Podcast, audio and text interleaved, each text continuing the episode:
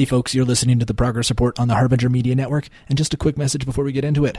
We're one of several very good and very excellent left wing podcasts on the network, and a new episode that I want to recommend is Tech Won't Save Us.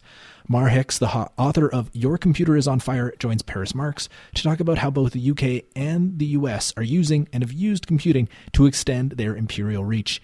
And that's the kind of content you'll get at Harbinger. We're challenging corporate and liberal media dominance with a political point of view that you won't find anywhere else. Get access to exclusive shows and other supporter only content at harbingermedianetwork.com. Now, on to the show.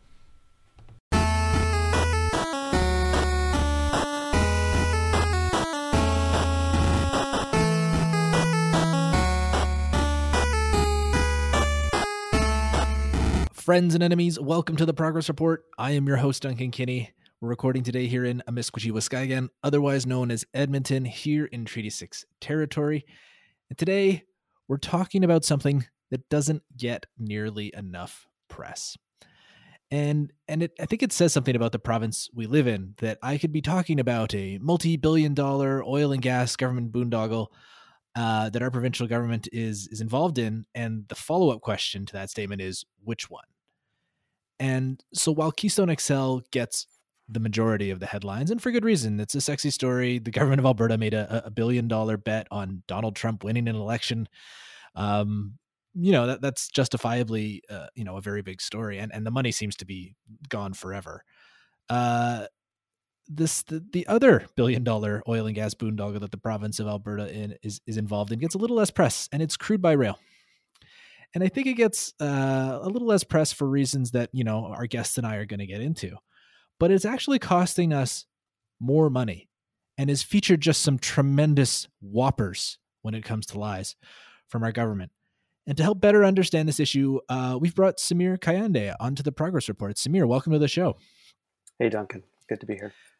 So, Samir, uh, you're a Calgary based independent consultant. You um, you were recommended to me by our mutual friend Blake Shaffer. You have a deep knowledge of this crude by rail issue. So, how did you come to be someone who knows what the hell is going on with crude by rail? Uh, sure. So, in my last job, I was responsible for um, basically predicting uh, what pipeline capacity will need to be added in order to move oil in in a variety of different basins, so across, across North America, and and so and my clients were uh, institutional investors, so large money managers, and so um, crude by rail was a byproduct of that interest in pipelines because, as you know, pipelines are getting harder and harder to build, not just here but everywhere uh, in North America. And so rail has to pick up the slack. And so suddenly, instead of being uh, somebody who's an expert on pipelines, I also have to know a little bit about moving crude other ways, including by rail. Very cool. And so you're a free agent then. You're you're not currently employed by this this past client of yours or this past no, employer of yours, no. and you're you're free and clear. You you've got your mm-hmm. opinions. You've studied the issue closely, but you're not like on the government side. You're not on the UCP side. You're not on like some oil company side. Uh, no, that's right. Um, I, I, mean, I, I, I have a, a, variety of clients, but nobody right now is involved in uh, in crude by rail. Very cool. And and just yeah. to be clear off the top too, you you are not a, a fellow traveler uh, like myself. You you would not call yourself a socialist. We're gonna. I mean, the point the the point of this podcast is not to argue about capitalism, but I mean, we, there'll probably be a couple of side conversations. Is all I'm saying. But but you wouldn't you wouldn't identify yourself as a socialist. Is that is that fair to say? Uh, that is very fair to say. Yes.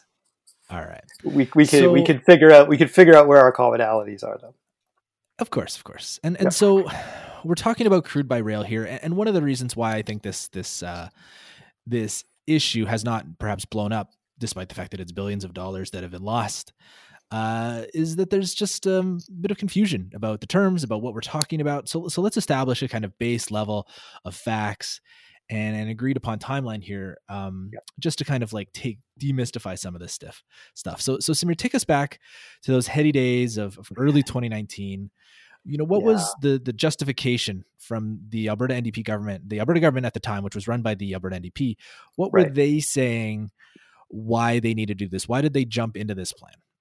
Yeah, so you, you, like going back to late 2018 now, um, there there was a disaster unfolding in oil pricing in Alberta, and I mean.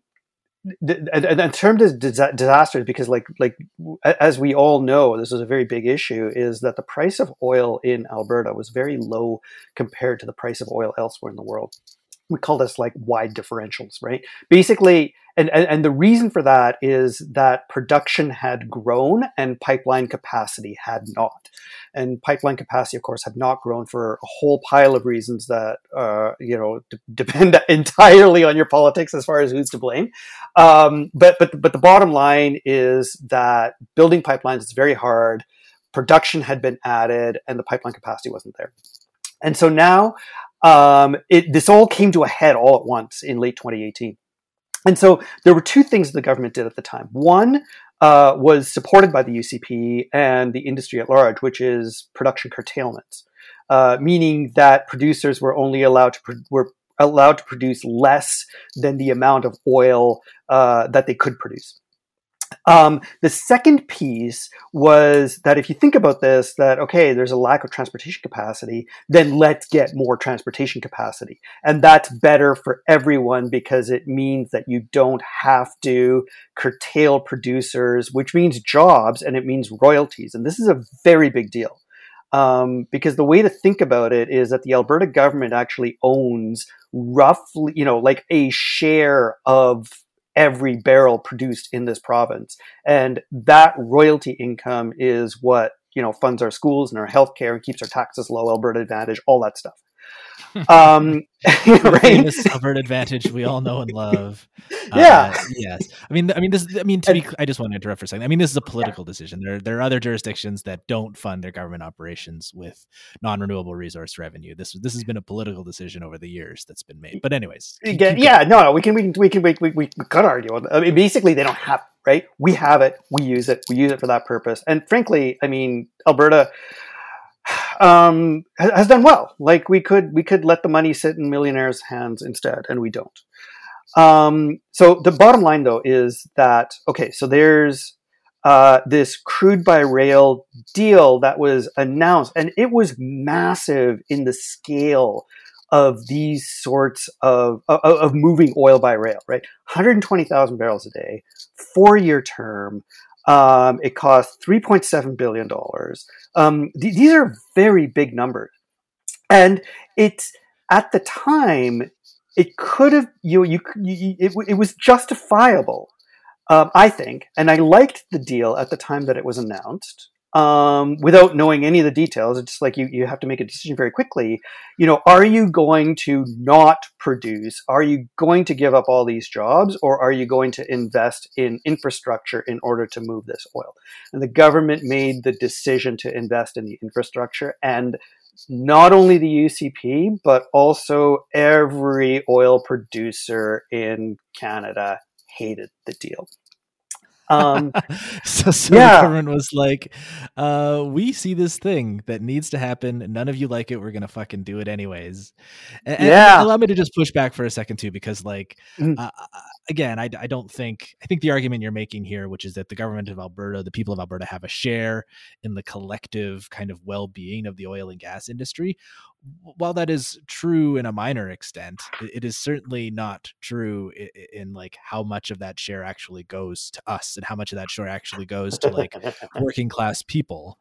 And, and, whereas the like the owners of these companies tend to do quite well and a certain subset of like shareholders and and owners tend to do quite well when the oil and gas industry is doing well and there is the side, kind of side effect of these temporary well-paying jobs but but again like there's no nationalized oil there's there's no Alberta Energy Company there's no Petro Canada there's no like actual direct stake in pulling oil out of the ground. It's all just trickle down economics.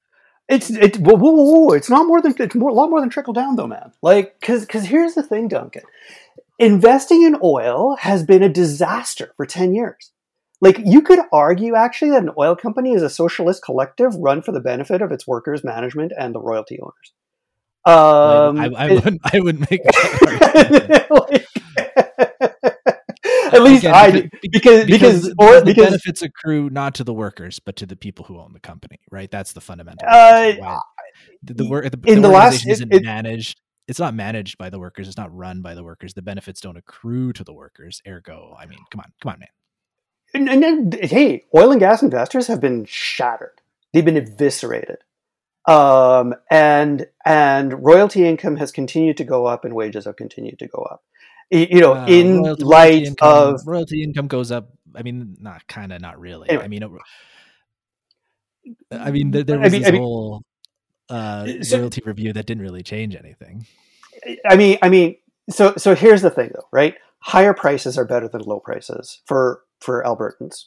Yes, we, we this is the system that. that. we've set up. I agree. We, I agree. we, can, we, we can agree on that. Higher prices are better than low prices, and and so therefore, and and I would make the argument actually that if I'm an oil producer and I'm giving, you know, like as part of the terms of trade, I have I owe the government a 20% share of every barrel of my production, I should be demanding that the government move its share of oil and pay for it.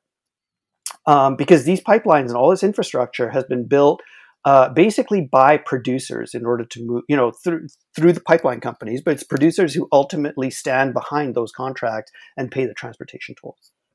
Mm-hmm. Um, and, and so basically, like like I, I I really think that the failure of oil and gas companies to get on board with the crude by rail uh, is, is like one of these rare. It is really rare for like for, for, for something to be so ideological right? Like usually when you say something is ideological and you scratch the surface a little bit, it's like economic self-interest, right?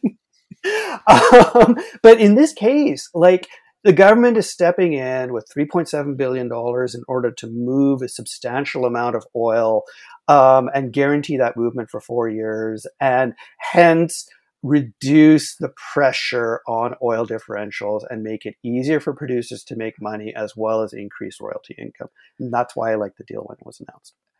So, so the government of Alberta, yeah, oh yeah, yeah. Um, I think we're yeah. there. I mean, I think so. Yeah. To, just to summarize, though, the government of Alberta tried to give the oil and gas industry a cookie, and the oil and gas industry smacked the plate out of their hand. It's like we don't want this. this. Socialism. yeah, they were mad. They were mad at it for socialism reasons. And and to be fair, and yeah. and and I mean, this is I have some notes on this in the back half of the podcast. But again, this is kind of like the half-ass socialism. This is socialism gone wrong. But the, the what are the broad strokes of these crude by rail contracts? What, what did the government of Alberta actually sign up for, and what are you getting when you when what did the government of Alberta get when they signed that 3.7 billion dollar agreement for whatever it was 4400 rail cars? Like how did that actually work? How do the, how do those agreements work? Who makes money? Who they sign it with? Like give us the kind of like mechanics okay. so gen so i so we don't know right? Like like we don't know who the rail car deals with but usually what you're doing is you're leasing rail cars um, or in this case, you were leasing rail cars. Yeah, we got the, uh, we got the bare details. We got CPCN yeah. rail. We got leasing 440, 100, 4,400 yeah. rail cars. That's about it. That's all we know, right? Yeah. But, but I mean, you know how these things kind of work. Like, what's the broad, like generalities around? Okay. It? So, so you have a, a, a, lease for the rail cars, and those are generally fixed price, right? Like you you you you acquire those rail cars, and you pay a certain fixed fee for for for leasing them for the term um, you would have to have some sort of loading and uh, uh, you know loading terminals set up. Um, you would you know which, which exist you know in, in, in, the Edmonton and the Fort McMurray area, a whole bunch of places where there's access to rails. Um, you would need uh, storage. Uh, and and you know kind of logistics infrastructure in, in uh, you would you would probably need somebody to manage all of this um, because the government is you know obviously has no competence in shipping oil by rail. Um, and the and, and and the most important piece, of course, is you would need agreements with the rail companies on how much oil you're going to move. Um, and you know, I, I, I, make this analogy when I talk about rail. Rail is a turtle business, right? Like it is slow and steady, and by being consistent, you win the race and you keep your costs low. Um, and and so rails place a very high premium on the ability to consistently and reliably uh, deliver. Um, and, and and so there would probably be something in terms of you know like like a guaranteed fee um, that is due for a particular period of time, as well as possibly incentives and penalties to make sure that um, that, that, that the government is delivering its oil on a specific schedule. Does that all make sense? Yeah, the so other the, thing, the railways, the railways made money no matter what, essentially. Whether there was Oh, yeah. rails with, whether there was railways with train cars on them or not, the money was in their hands. The contract was signed, kind of maybe with some minor hedging language on blah blah blah. But like by and Yeah. large, if you're signing a big billion dollar deal with a couple of railways, it's like we don't care if your actual train cars are on the track or not. We will clear the space for you. We will make it happen. But like, Yes. it's up to you, kind of thing. Exactly. That's exactly it. These are these are weddings, right? Like you don't you you can't get a wedding venue without guaranteeing a guest count up front and you know what kind of wine you're getting and whether you're getting you know the beef or the cheaper chicken. Um, now the uh, the other piece that I don't know is that you need like destinations and you need infrastructure at that destination in order to offload um, there may need to be like you know like maybe you're maybe you're railing to like halfway up the Mississippi River and then barging it the rest of the way. Like like those are the sorts of things that that are very specific and, and you know we just don't know what what that looked like. And the reason I mention that is because when CNRL was quoted publicly on you know hey are you going to take some of these contracts um, they, they, they pointed out the lack of destination certainty as being one of the issues that they saw with the Alberta Rail contract. I would think, though, that destination flexibility also has value. Um, and so if you're not locking in your destination, that means it's more flexible. So I don't know, like, kind of how that worked. But bottom line, like at a high level, sorry, I'm getting way too wrapped up in the details. The railways, you're paying them, you're paying for the rail car leases, you're paying for some terminaling, and that all adds up for this massive volume of 120,000 barrels a day of 3.7 billion dollars over four years. And, and I like your wedding analogy, right? Like the, the, the Alberta NDP had essentially put a whole bunch of money down that a whole bunch Mhm. of oil was going to flow by rail over four years. Uh, and then the analogy that I think that you used in a in one of our pre-interview conversations was like pipelines are different. Pipelines are much more like like uh, like a dinner reservation, right? Can you explain that?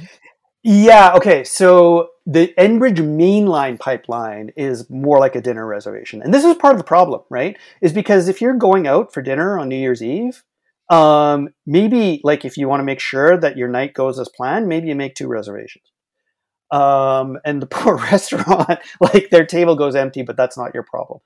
Um, and the Enbridge mainline, which is the largest offtake option out of Western Canada, operates more like a restaurant reservation system, right? And so they run into a lot of problems, especially when differentials are very wide and people aren't, and, and producers and shippers aren't getting access to the pipeline network. They've got all these extra reservations, and then they have to like, and, and then suddenly you get to the point where it's like, okay, I need your oil, put up or shut up, and it's like, oh, actually, I, I, I, don't need to ship right now. Thanks. Um, that was part of the problem that was going on in 2018.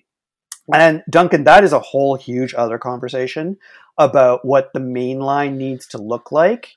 Um, Uh, and it's actually out of out of the progress report's purview, to be honest, is how good Enbridge is doing on its main line. But but I think it's, it's a useful detail. I think it's a useful analogy to to, to just to place Yeah.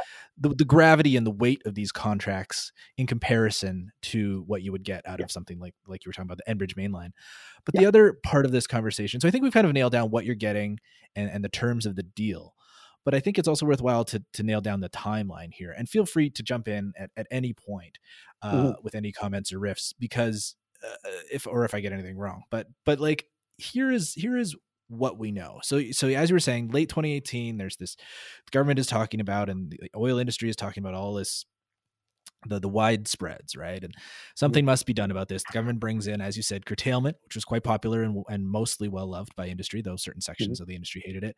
And then in February of 2019, uh, just a few months before the election in April of 2019, the Alberta NDP government announces, uh, makes the announcement that they've done this deal with two railways, CP and CN Rail, least 4,400 rails, four year, $3.7 billion agreement. That's when we first learned about it, February 2019 the uh, first shipments were expected to start by July. Full capacity was expected to happen in middle of 2020.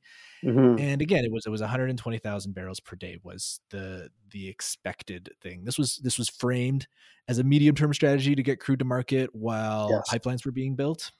yes. And it really was, I think, important to emphasize that, that like this is the dying days of the Alberta NDP's time in power, right? Like, right. I think the writ got dropped uh like literally in the end of February, either the end of February or beginning of March, and the election was in April. I could be a little off on those timelines, but I know the election was in April.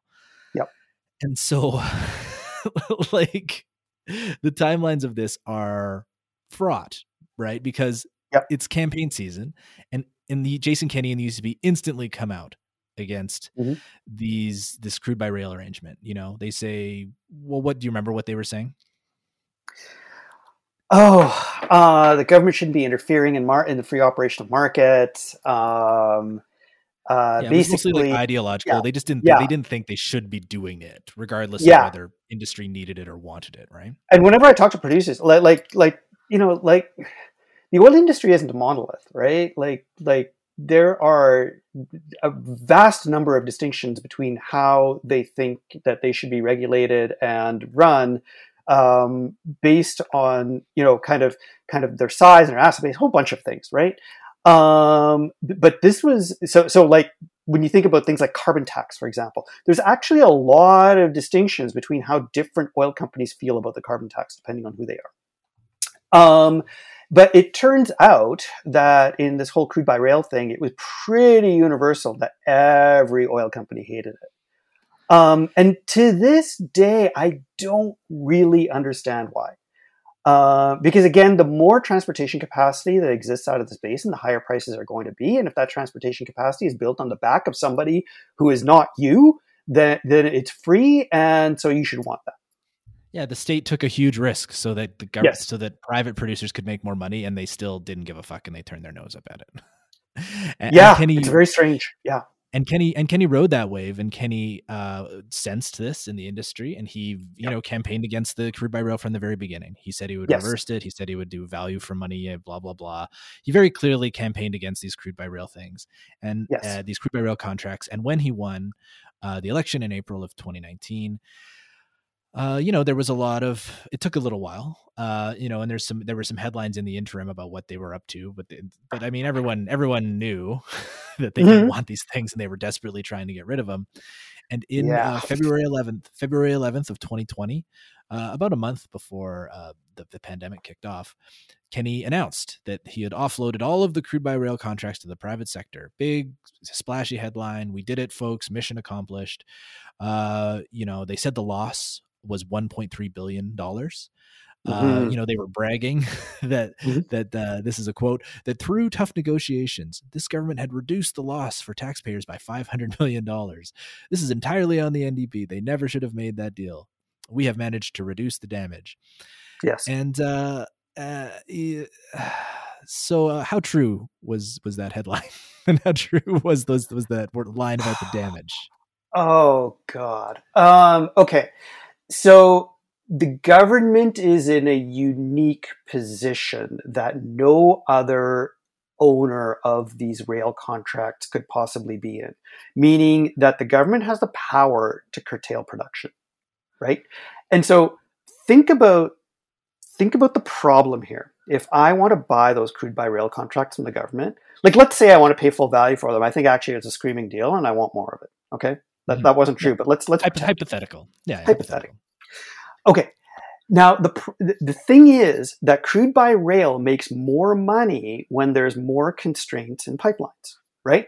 Like the wider the differential goes, the lower the oil price here is relative to the oil price in the Gulf Coast, the more money crude by rail makes. But the government can control that. The government can say, you know what? I've got a wide differential here, and that's costing me a lot of money. And that means less money for like uh, depending on your ideology, less money for low taxes or less money for schools and nurses, right? Um, either way, there's no government in the world that's going to that, that that will like be okay with that. And so you've got a situation here where you're buying something from the count from from the government where the government can eviscerate your economics just simply by wanting to do it. Um, and so it's a weird situation where the crude by rail contracts actually held by the government have more value than if they're sold. So simply by making the decision that, hey, I want to sell this, you're cutting the value of those contracts significantly. And by significantly, I would. Very, I mean that combined with the very public, like we think these are a bad deal, we think these are awful, we we want we're going to get out of it statements by by Kenney and the UCP. Yeah, no, like look, if if you hate your condo board, you should like list your condo very quietly and just say, hey, no, this this place is great. Um, what you yeah, do that, don't do, do instead of instead of yeah. like taking out an advertisement in your community newspaper saying this condo sucks ass, never buy here. Oh, uh, also I'm selling my condo. Like, yeah. yeah, you're cutting your you're cutting yourself off at the knees, right? And don't, yeah, no, don't do that. don't do and, that. And, not, and, you cut yourself off at the knees with your public statements, and you also, as you laid out, you have you face this structural uh, kind of like disadvantage in just that that the curtailment existed, curtailment was happening, and that there was a, government had a finger uh, government could manipulate, you know, the the spread if they wanted, right? Yeah, that's right. And so, you know, short of an agreement from the government that they would not curtail, which first of all I couldn't count on, and secondly they would never do. Um, you could probably bet on the fact that these crude by rail contracts, the minute you decide to sell them, are, are cut in half. Right? It's the whole lemon problem. It's also similar to the lemon problem. When you buy a car, and it's a month old and you're selling it it's like well wait a second why are you selling this month old car? Ah, i just didn't want i just don't want it anymore. Yeah right you don't want it anymore. There's a problem with the car. Um and and and that's kind of you know so it's it's that twin problem right? Okay so now the, government here, Samir. We're burying the lead here, yeah. Samir, which is that the government lied. The government did not, in fact, get out of the. They did not actually, in fact, sell all of the crude by rail Look, contracts. They they only got like rid of forty percent of them. Yeah, no, they, they yeah. didn't. I mean, the auditor general said, uh, "No, you don't get to claim these as sales because you didn't actually uh, sell them."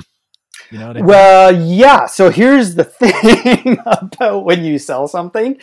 Uh, like if I sell if I sell that condo now to my brother-in-law and he agrees to pay me two thousand dollars a month in rent, but if he moves out, then I can't go after him. Uh, it's not really a sale, right?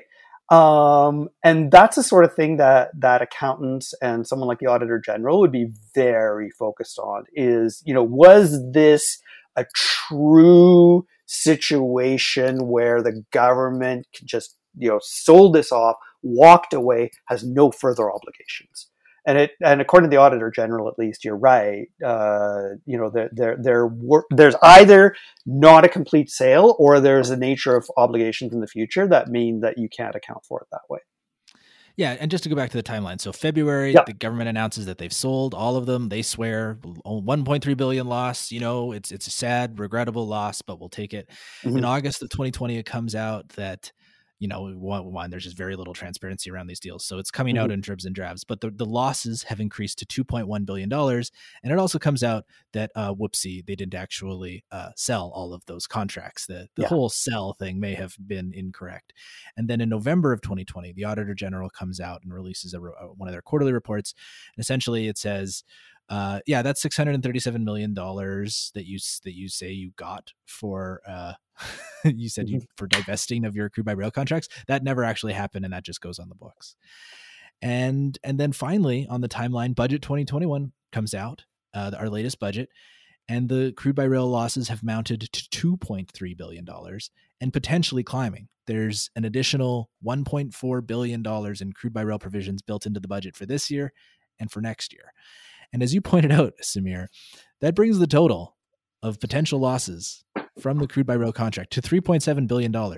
The entire dollar amount of the contract as it was signed back back in 2019. And I mean, I surely hope like this this is this is my fear, right? Like I surely hope that that's that caps the loss, that that it's actually not going to be greater than that for whatever reason, right? Cuz um we, we, we know so little that we don't know whether you know the, the 3.7 is actually like like whether whether that's the end of it or not. Yeah it is uh we don't know pretty much anything about this except when the losses get booked.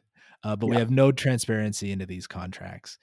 And and and you know next budget cycle you know budget 2022 would be like oh yeah well we're still continuing to lose money on these but you don't get to know why or how so that's and the other thing that, yeah the other thing i'm wondering about uh i, I, I know I, I don't know if this is your next question, Duncan, but it's like, are we actually getting like, did we ship any oil? yes, this is literally my next question on the notes. So, Samir, my question to you is: Has the government of Alberta, since the UCP took over, actually moved any oil in these billion dollar crude by rail contracts that the government of Alberta signed? I don't know. We have no Um, fucking clue, eh? We did. We, we- have No idea. We have no idea. Um, like like in my mind, there is a huge rail yard somewhere full of just empty crude by rail cars that are just that have just been sitting there since April 2019. Is that is that plausible? Yeah, I mean, I, I, if I were like, if I were in charge of managing this, if I wasn't moving the oil, I would like try and sublease those cars. But um, the, the pandemic hit, and the the demand for rail cars is lower than it was two years ago. Um, but but you know, like like when you're faced with a bat, like like okay, so here we are. We've got these contracts. We're paying for them. We're paying for the rail capacity. Uh, it, it seems as though it's the least that we should do. That we should be using that capacity to move the oil, um, because you're paying for it anyway, and so the incremental cost of you know, like say it means that you it costs you an extra two or three dollars a barrel in order to actually take advantage of the contract. It seems to me that that is actually like a workable deal. Like that that that should work, and you should be able to get that back in terms of you know buying oil and selling it and you know managing the logistics. But I haven't like like it's such a large contract that you would think that somebody would be noticing if the oil were moving or not. Um, statistics from the government of Canada, the, the Canadian Energy Regulator, are at an aggregated level. Um, but basically, like I think this month we might be like two months ago, sorry, we might be peaking out at like 130 or 140,000 barrels a day of oil moved in total uh, by rail. Um, so it seems strange to me that that incorporates, you know, subs- it, it doesn't seem as though that's enough to incorporate like 120,000 barrels a day that the Alberta government owns. Well, to be fair, they only own 70,000 barrels per day of rail contracts. They did manage to get rid of uh, 50,000, but still Okay, 70,000 Yeah, barrels per yeah. day of oil by rail contracts is still a shitload. And there's there's It a is a funny little detail from the announcement uh, that Rachel Notley made back in February of, of 2019, which was that she thought she said that uh, one out of every 10 or 11 rail cars will be repainted with an Alberta logo. Pretty sure that didn't happen. pretty pretty pretty sure that didn't happen. But but I just want to reiterate that it is you study this stuff, you know this. It is mind-boggling to me that it is plausible, even even halfway plausible, that there is a rail yard full of empty crude by rail cars that is just sitting there because this government refuses to do anything about it. Or if they are, tell us. Like that's a fucking scandal. Like you're just sitting on seventy thousand dollars worth of barrels per day worth of, of rail car leases, and you're just like, nah, we don't believe that government should be doing this. Like, fu- who fucking cares? You paid for it, Yeah. and like this, this is this is the heart of why this story makes me so fucking angry. Is that this Yeah. this is a huge fucking scandal. Regardless, even even though we don't know the details, even though we we don't know if there's a huge uh we don't know if there's a huge valley of rail cars just stocked of things just sitting there empty. There was a there was a moment in the in the last budget lockup Mhm. where we got a remarkable bit of information out of senior government officials. And just to give set the context for these government lockups or these budget lockups, they set up these like embargoed interviews. It's you on a phone call with a bunch of other journalists, and they make available senior government officials to you. Mhm. One of these senior government to answer to answer questions because you're you get this like 400 pages worth of, of figures and facts and shit. And you're, you're they're giving they're, they you want to be able to ask questions, and they give Oh, you the yeah. opportunity to ask questions to these folks. And uh, uh, an assistant deputy minister with energy is answering questions about these crude by rail contracts. And in Mhm. this conversation, this is an exchange that blew my mind. This ADM for Energy said that by their own calculations, their worst case scenario for crude by rail was that it lost $2.7 billion. And the best case scenario for crude by rail was that it lost $2.3 billion. And so we're currently sitting on $2.3 billion as a loss. Yeah. even if you're breaking even, even if you lose 400 million, that is better than losing 2.3 billion. and and as an ad, as a as a sidecar to that, you're actually moving the oil around. Like you know how yeah. for the past decade every fucking oil producer in this province has been screaming and whining about not having enough transportation capacity, about not having enough egress. There's some fucking egress for you.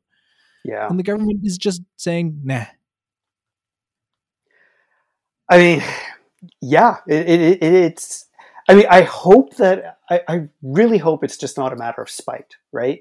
That it was the previous government that did this, and therefore I want no part of it, and we'll just like let the rail cars rust. Um, because yeah, like if you've paid for, like it, it, it just seems to be good government that if you've paid for something, you should use it um, you know, as long as it doesn't like cost extra. And, and if, if, and if that's the answer, then like I would think that the government would say that that's the answer, right? Um, but if instead, you know, like as, as a first question that I would have to make sense of what's going on here is really that one is how much oil is actually moving under the contracts. Like let's boil away everything else but we've mm-hmm. got them. We've got, you know, and we control apparently 70,000 barrels a day of that. Um, first of all, how much do we actually control? And secondly, how much are we moving? I've got confirmation on the 70,000 barrels per day. I did send an email to uh, Energy and one of their communications okay. people got back to me. That 70,000 barrels per day number was accurate as of budget 2021. And okay. if there's been any change to that, the government hasn't made any announcement on it. Okay. But again, this is just absolutely fucking wild. Like I am not a big the government needs to move oil around for trickle down economics reasons. But at least if you're moving oil around, there's there's you can conceivably make the benefit that there's some benefit for Albertans.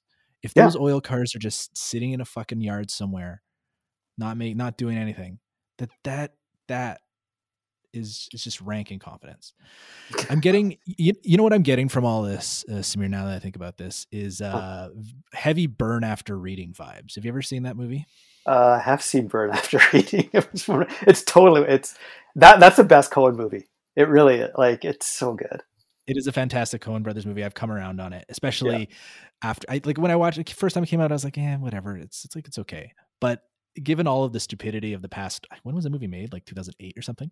Like yeah. over the past decade or so of just like of rank stupidity we've seen from our, our government, our elected officials, it really hits home.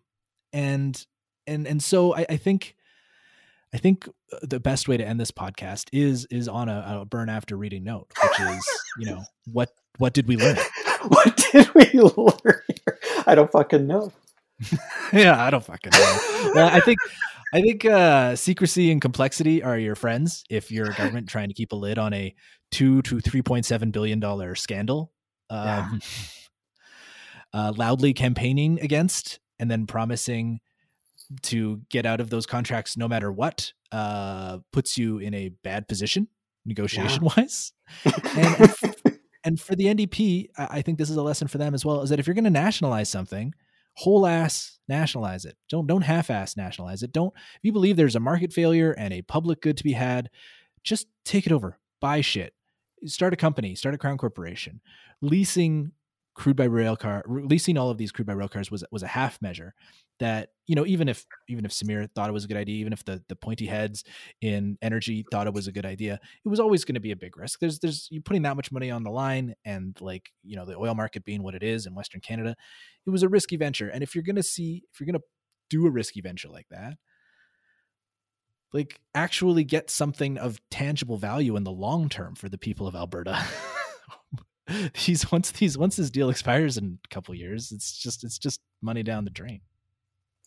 I, I mean, it's your show, right? So uh, I'm not going to push too hard on that, but like we we, we can disagree on that. I I I honestly think that um, you know, given the circumstances of the time, um, it was it was a dis- like and and leasing as well i think made a whole lot more sense than buying um, just because of the, the the temporary duration of this. And the whole idea is that you buy like three years and by then trans mountain expansion will be built and bridge line 3 will be built.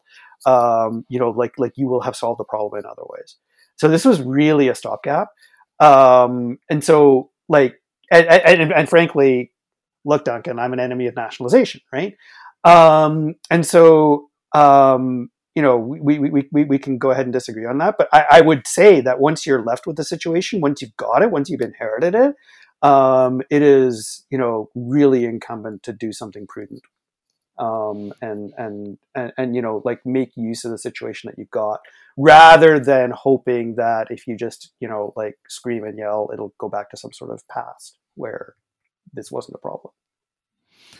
Fair enough. I, I hear you. I think that's a great place to end it. Samir, uh, you know, what's the time to plug your pluggables? What's the best way for people to follow along with your crude by now, crude by rail analysis and uh, any other social media accounts that you have? People, people, left, lefties need to get uh, insight and analysis into the world. Oh, I'll make lefties so angry. Uh, we can. Uh, my Twitter feed is actually uh, where I have my best stuff, um, and you'll find stuff there on like a lot of it is some of it is general interest like a lot of it is like specifically financial focused and um, how, how to make money in the market and that sort of thing. Um, but then there is like a lot I'm, I'm tweeting a lot about covid right now. Um, and uh, and and and you know like yeah it's uh, it, you know twitter's evolved into like actually a really good platform uh, surprisingly and shockingly i use it every day well yeah uh, what's your twitter handle uh, at Samir Kayande. Oh, very easy. We'll put it. We'll put yeah. it in the show notes. And All folks, right. uh, if you like this podcast and you want to keep hearing this podcast, um, there's a couple easy things you can do to make that happen. Uh, one thing is to share it and to tell your friends about it. Uh, word of mouth advertising is is the best way to get the word out on something. And so, yeah, you know, put it on a cassette tape and share it with your grandma. Um, I'm sure she still has a, a, tape recorder or tape tape deck in her house, uh, or just you know one of the easier ways is to just click some buttons on your phone and share it with a friend.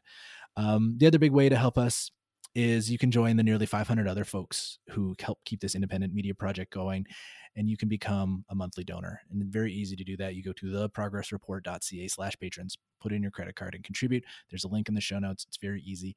Also if you have any notes thoughts comments things you think i need to hear things you think i screwed up on i'm very easy to get a hold of. You can reach me on twitter at duncan kinney and you can reach me by email at duncank at progressalberta.ca thanks so much to Cosmic Famu Communist for the amazing theme. Thank you for listening and goodbye.